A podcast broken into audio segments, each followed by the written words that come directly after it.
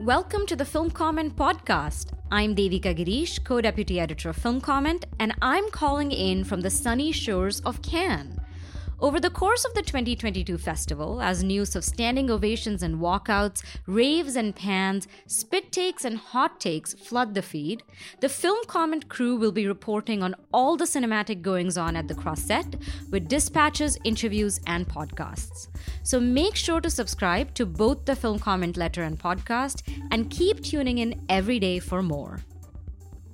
This is Eugene Hernandez, publisher of Film Comment at the 2022 Cannes Film Festival, the 75th Cannes Film Festival, seated with Arianna Bocco, president of IFC Films. Hi, Eugene. How Welcome, are you? Welcome, Ariana. Thank you. Thanks for taking the time to sit to sit for a few minutes amidst your busy and hectic schedule. I'm sure we'll talk about that in a second. Yeah, no problem. It's my pleasure. Um, you know, in in in a recent industry podcast we did from here in Cannes. Uh, Lizzie, Francke, and I talked about we talked about critics, we talked about curators, and we can certainly you know dig into that in a moment as we talk about kind of the range of activity that's happening here in Cannes connected to film culture. But I also want to talk about commerce because um, commerce is really how many of the films, or at least some of the films that we're seeing these couple weeks, will reach a wider audience. In particular, in your case, um, back in the States. And so I'd love to just dig into that in a moment with you. But maybe before we do that, uh, just to get a little context from you, you're certainly a pro at this festival. How long have you been coming to Cannes? I tried to count, but I believe it's my 27th Cannes. I think including the lo- the lost last two years. but um, yeah, it's 27 years I've been coming. So 27 years ago, uh, well, 27 years ago, I was a baby. you were very young. And uh, in what context did you come to the festival? And and also, how does it compare? How did that experience, not just in terms of you know your your stature is very different now, so, uh, but but just as an experience, as a festival, as a hub. Uh, tell us about that experience 27 years ago, but also how what brought you here 27 years ago. Uh, at the time, I worked for Fine Line Features, and I lived in Los Angeles, and obviously Cannes was the mecca. Um, I rem- it's hard to remember back that far because they all the years have blended together, and I think have had very similar experiences. Um, I've worked for a few different distribution companies. I came here first with Fine Line Features, and then I had moved to New York and worked for Miramax Films, which was a very different experience at the at that time. Coming to Cannes, um, much more intense. But every year, it's always been a very competitive spirit and it's an adrenaline rush. And um, you are seeing the best of the best films. And it's that sense of discovery but also being a part of a larger culture. And i don't think that's ever changed. How has the market evolved as as a as a as a place where not only films not only will films premiere and again critics will will debate them. Curators will start to discuss films they might take to other festivals or other uh, institutions. But as a marketplace you talked about competition. Is there the same type of sort of frenetic market energy today as there was you know 20 25 years ago? Is it evolving? How is it evolving? What I think see? the market energy in particular has changed quite a lot. Um, and it, it felt much more uh, intense years ago. I think now with technology and just having so much more information and so much more communication with sales agents, we know a lot more of what's going to be here coming into the festival and the market than we did prior. And um, I think the market was probably more active as it relates to screenings than it is now. Um, now it's really more focused on meetings and uh, talking about packages and promos versus actual market screenings. That's I think has lessened over the years, but it's still very much um, an active marketplace, and I think that sense of commerce hasn't changed. So rank the festival in relation to other ways and other places that you specifically go looking for work for films. Put Cannes in context for us. How does it? Uh, where does it place in in how you think about planning for your year, and how important is it? I guess. Uh, Cannes is key. Um, so there are three markets a year that are that are key. It's Berlin, the EFM in February, and it's um, Cannes here in May, and AFM in the fall. And you know, coming into Cannes, we are looking at what are going to be on the foreign language film side. It's it's what are the films that are going to represent their countries. What are the films uh, that could be up for awards at the end of the year? But really, we're focused here on our 2023 slate. And coming into Cannes, it's really about what are the projects that are going to be on uh, future slates. Uh, because right now, we are pretty much slated for this year. So it's really about future. And Cannes is very key because of where it falls into the calendar. So um, it's really the market where we start seeing our t- 2023 and 2024 slate take shape.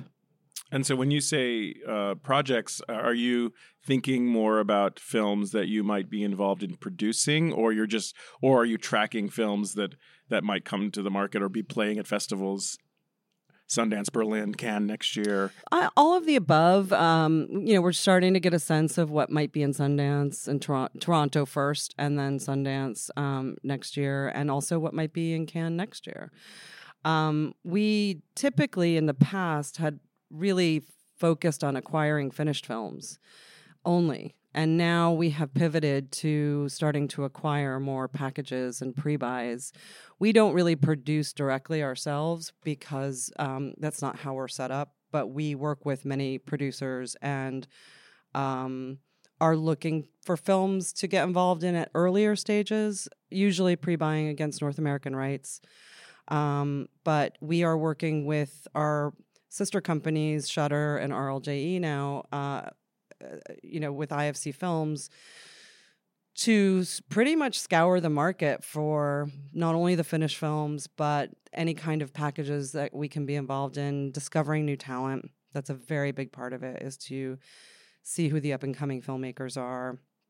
You know, we meet with all of the um, uh, places like Film Four and and um, BBC and uh, BFI to kind of see what they're working on what filmmakers they're excited about.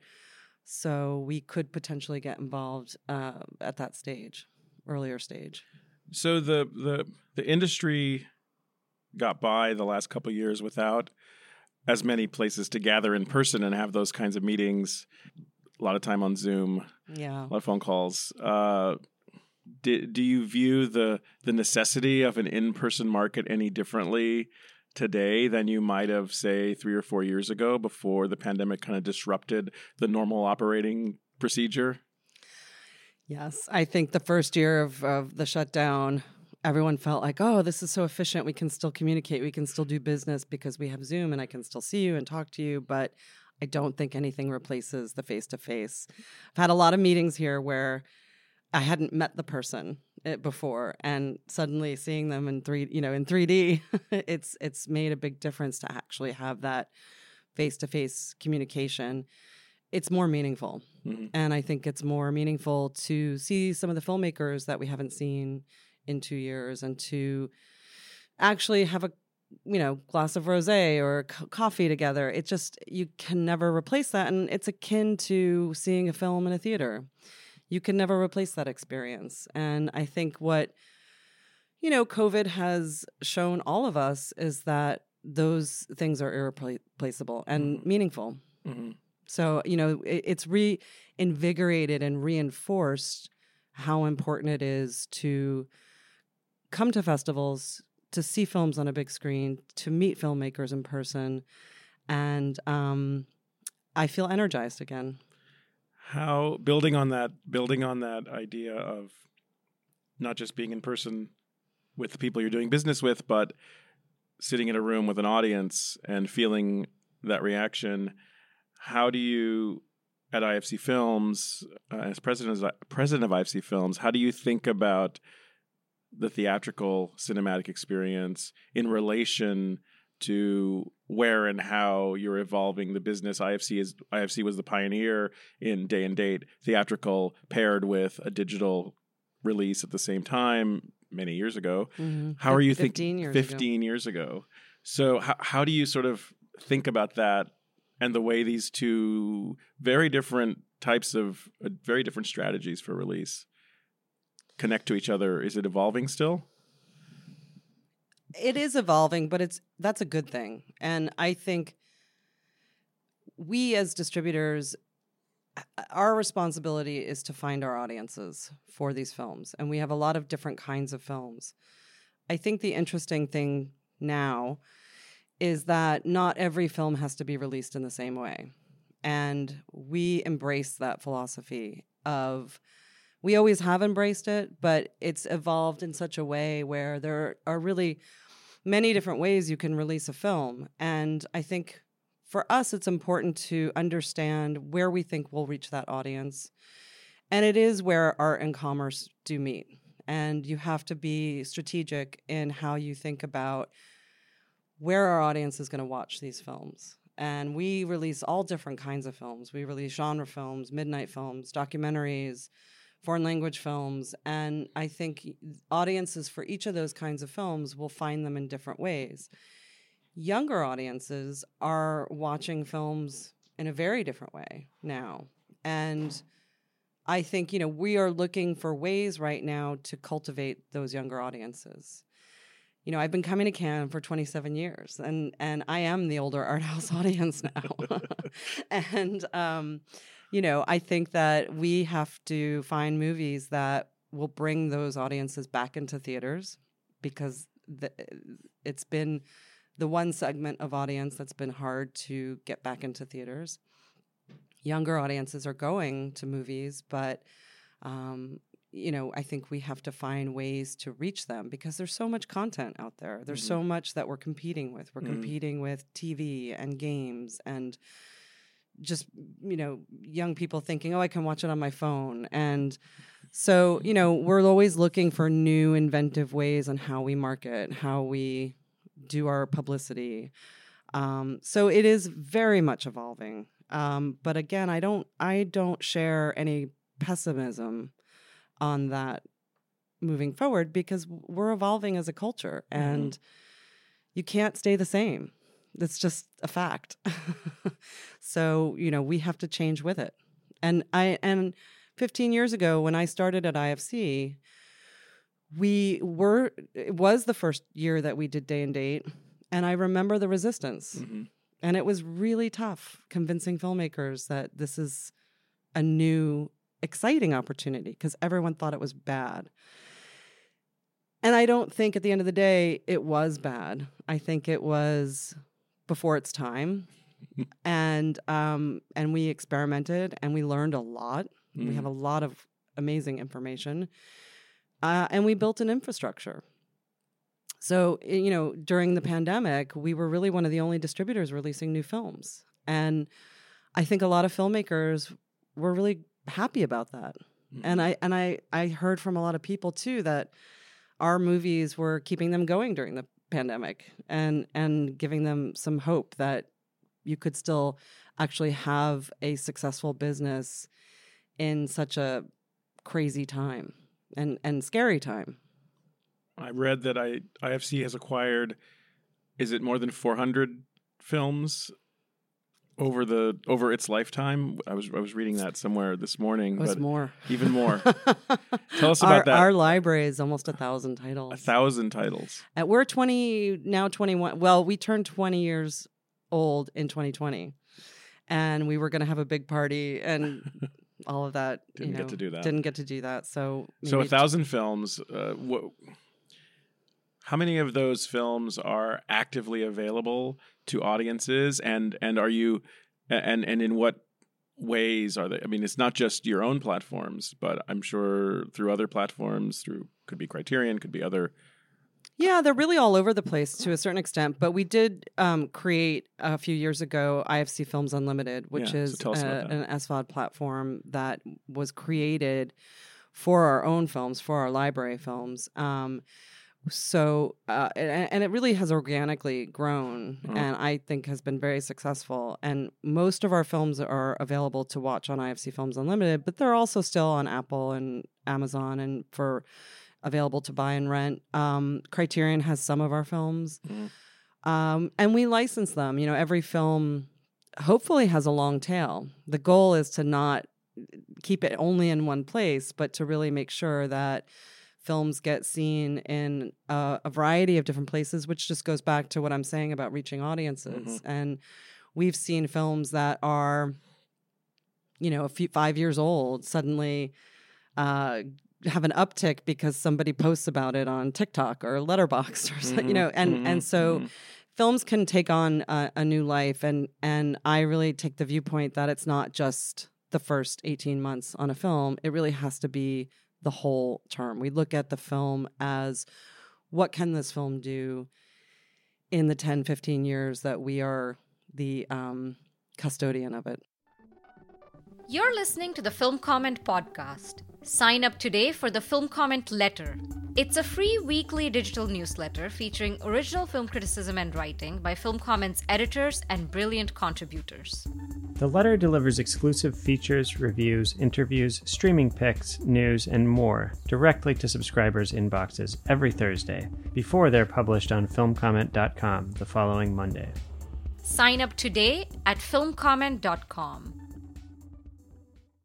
So let's talk about one of those films, but let's also talk about a filmmaker that you've worked with a lot. Um, Cristian Mungiu, Yes. is a filmmaker who has a film here in competition, RMN. You acquired it right before the festival. You have a long relationship with him. Tell us about um, your connection to this film and to this filmmaker, and let's let's dig into sort of how and why uh, this film at this moment and and this filmmaker is is is so important to you and your your company.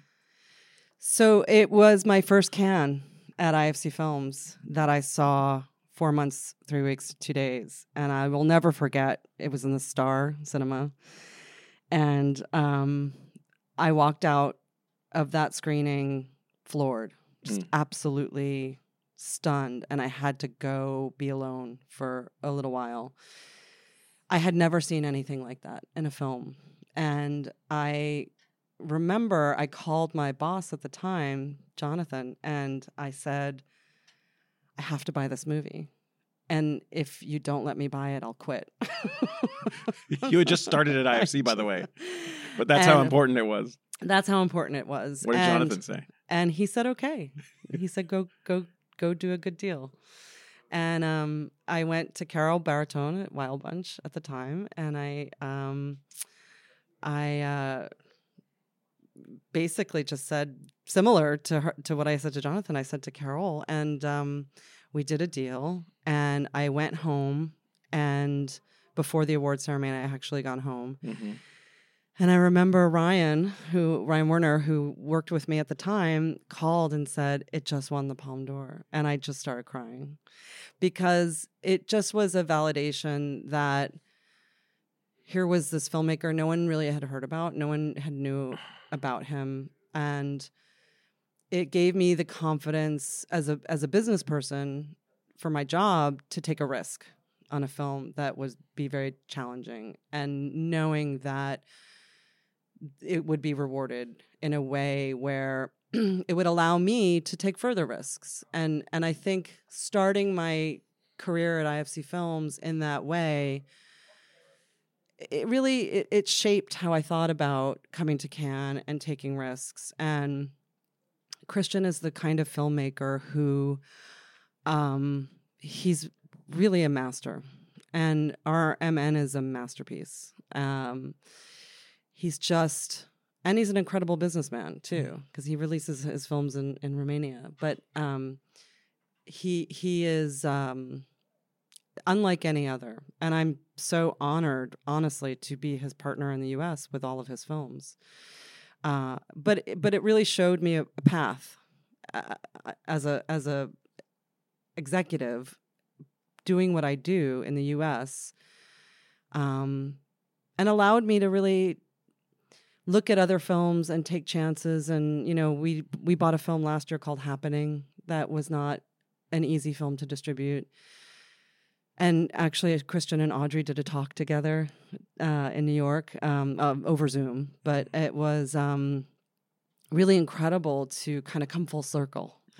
Um, and and I'm just really proud of all the filmmakers we have worked with over the last 15 years that I've been at the company, um, and in particular Cristian. And I'm so thrilled for him that the film is just getting an amazing reception here at Cannes this year. Who would have predicted that four months and happening would be as urgent as they are right now, given what's happening in our country? It's it's devastating to say that, but you know, I think while there's similar subject matters in the film, I think happening took on a different kind of urgency um, that I felt. I felt similarly when I saw the film that I did when I saw Four Months, but it, it had a different urgency to it. Mm. I want to go back to something you were just talking about, and that is this question of risk uh, and taking risks. And I wonder how the notion of risk and also the idea of instinct connect to each other. Something drew you to four months instinctively, and it inst- instigated, inspired a confidence for you to go to your boss who you hadn't even been working with for very long and said i have to release this movie and then to go to the sales agent and to say like you know if you don't sell me this movie i'm not going to have a job anymore so you got to sell me this movie but um but you know just uh, cultivating as an executive uh that that instinct and that ability to take risks. And I thought if you could talk about that, it might be in, in, insightful for especially folks who are newer in the business and and maybe not sure when to trust their instinct, mm-hmm. when to take that risk, how to cultivate that that those traits. Yeah, I think I had. I'm lucky enough that coming into IFC Films, I had worked at Fine Line Features and at Miramax, mm-hmm. both very different companies and very different experiences for me so there's a certain level of experience I think that comes with it, mm-hmm. and uh, finding the right people that mentor you in cultivating that that instinct and talking about films and engaging. You really have to engage in the conversation and and be mindful of what's happening in the world and and why certain films take on a certain resonant resonance and why certain films may have uh, an impact in the zeitgeist at the moment. Um, it really is the intersection of art and commerce for me. And I found that to be, when I joined IFC Films, the sweet spot for me. And I, I was given really um, a lot of um, freedom by Jonathan at the time I joined the company to explore that. Mm-hmm. And I'm so grateful for that because I think that it's very rare to have that opportunity to shape a library, to shape a slate, to shape, you know, what kinds of films are we going to be associated with? What's important for us? And that is something you really have to think through and strategize and be mindful of. And it's not just, oh, what film is going to do well, you know, here's a X amount of money and we're going to release this. This it's going to do well. It's really about shaping a slate and shaping and cultivating filmmaker relationships. Um, and sometimes you you uh, you know work with a filmmaker over and over again and it doesn't do well but then the next time it does and, mm-hmm. there's a certain amount of loyalty that goes mm-hmm. along with that as well but i think on in- instinct every everyone i know in this business comes from a different background and a, and a different ex- and our individual experiences shape us. Mm. And I think coming in as a woman to to this business um, gives me a different lens, perhaps, than the the traditional, you know, art house world. And I and I would say, talking about what's changed over the last twenty seven years, uh, there are more women in power now. There are more women um, who are engaged uh, in making those decisions, and that's exciting because mm-hmm. I think it's a different perspective there are Lizzie uh, Francke, who was with us last week, was talking about the challenges and the, the the lack of women who run and and direct film festivals. There are certainly um, it's rare for a woman to head a specialized distribution company. There are sadly very few examples Um, so picking up on what you were just talking about, how do you how do you think about that in relation to your own career, the work you do, how you cultivate uh, a next generation, the kinds of films you choose? It's inherent. It, it's it's it's something that's a part of you. So Yeah. it's. But how are you? How do you? How do you uh, dig into that? Express that and Well, I think I was cu- acutely aware that there weren't a lot of w- women who could be mentors for me yeah, growing up in this industry. right. Very acutely aware of it. Mm. And so much so that I was so conscious of it that it became almost a um, Mhm. a part of of how I thought about, you know, uh, what I wanted to do and accomplish in my own career. And I can say that that drove me. I was very ambitious about it, and um, and and so it's definitely been a part of how I approach my job, how I approach films, how I approach the slate, how I approach the people I'm working with, Mhm. um, the people that I'm trying to mentor to come up now. And I think uh, Generation Z is a very different generation. And um, they are so much more aware and um, live in a different, growing up in a different world than I did. Mhm. I mean, we've come through, you know, Me Too and, and, Oh, all of those things shape us for who we are and bring different experiences to the table, and I'm just very conscious of it as I as I uh, approach my work. Mhm. So, um, so I think I think it's really important to have different perspectives and different lenses and listen to people and not just talk the talk, but really listen and and apply those opinions to what you're doing. So it's not just saying, "Yeah, yeah, I heard you." It's saying, "Okay, I heard you. Go run with it." Mhm. Or um and and I think that's the culture I want to live in. That's the kind of company I want to be a part of. It's the kind of legacy I want to leave Mhm. for um, the next 20 years of IFC films. Do you think the industry is more receptive, open to this to the approach that you're talking about? Do you see do you see progress? I see progress, but I I think there's a long way to go Mm. still. I think it's still entrenched in very traditional ways in a lot of you know and and I think it won't change until the leadership changes on a lot of of companies and it's it's slow change is slow but we embrace it where we can Mhm. and um, I think it's important to be present and engage uh, again in those conversations and and to take chances and risks and sometimes you'll be rewarded and sometimes not Uh,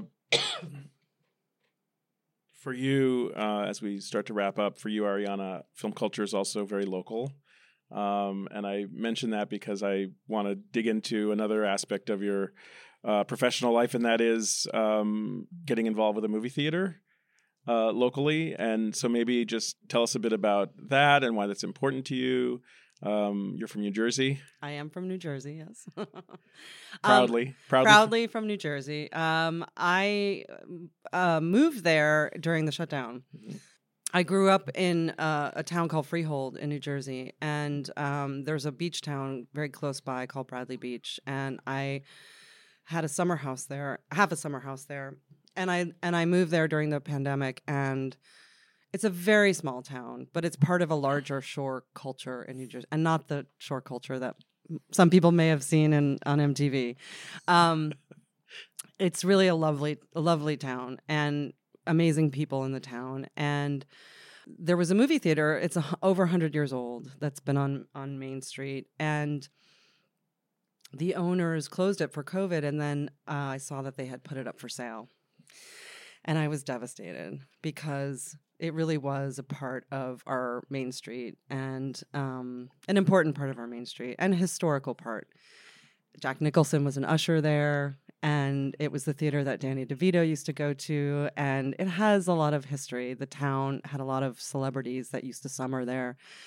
It's uh, it's rumored that um, West Side Story was written there.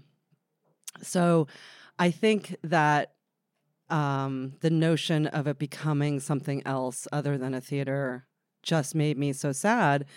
So I called the mayor one day and I just said, How can I help? Thinking, Oh, I work in the film business. How can I help? and um, he just said, I need your help. Can you, can you, you know, talk to these people? So lo and behold, I found uh, um, some partners who had been doing similar things of restoring old theaters, and um, they were based in New Jersey. And uh, we banded together and uh, found an investor and acquired the f- theater. And now we're raising money to renovate it, and um, we got a liquor license. So it's going to be, I think, an incredible place once it's um, completed. So we're we're in the process of raising money right now. Tell us the name of the theater and how people find out more information or get involved. It's called the Bradley, and it's in Bradley Beach, New Jersey. Um, and um, if you want to get involved, it's uh, cinemalab.com. That's the name of my partners group. And um, yeah, I think it's I think it's I think it's going to be the future of cinema. To be quite honest, is is localized, community based experiential places that um, are the antithesis of the mall theater and the big box theater. Not that they don't have their place, they do. Uh, I think that this will be a way for independent films and art house films to sit alongside of the big studio films. And I think that's what we're going to see in the future is sort of a more of a melding of those two in a, in the same complex. Um, and you know i think evolving isn't a bad thing evolving you know in that in that theatrical experience well, you certainly have colleagues who have access to more than a thousand films at IFC Films that you can bring to the table, but also, you know, a few decades of relationships with folks at other companies and distributors and places that can also be a pipeline of, of new films or old films yeah. to the Bradley. Yes, I, I'm excited to I'm excited to start engaging with everyone to play movies there and and retrospectives and um, you know we we as a company have an amazing theater in New York City called the IFC Center in the Village and you know they've really weathered the storm of COVID yeah. and um, are really getting back on their feet. So if you're in New York City, check out the IFC Center as well. And then eventually, if you're on the shore, yes, if you're on the shore, if you want an amazing summer vacation, come to Bradley Beach. Check out the Bradley. Um, Arianna, thanks for for spending a little bit of time to talk with us here at Film Comment. We really appreciate it. Congratulations on the amazing work you continue to do. Thank uh, you. And your ongoing support of everything we do at Film at Lincoln Center. We see you there a lot. So thanks. Thank you. And thank you for everything you're doing to keep this experience going and engaging.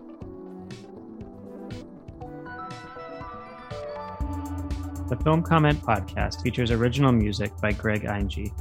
Film Comment is a publication of Film at Lincoln Center.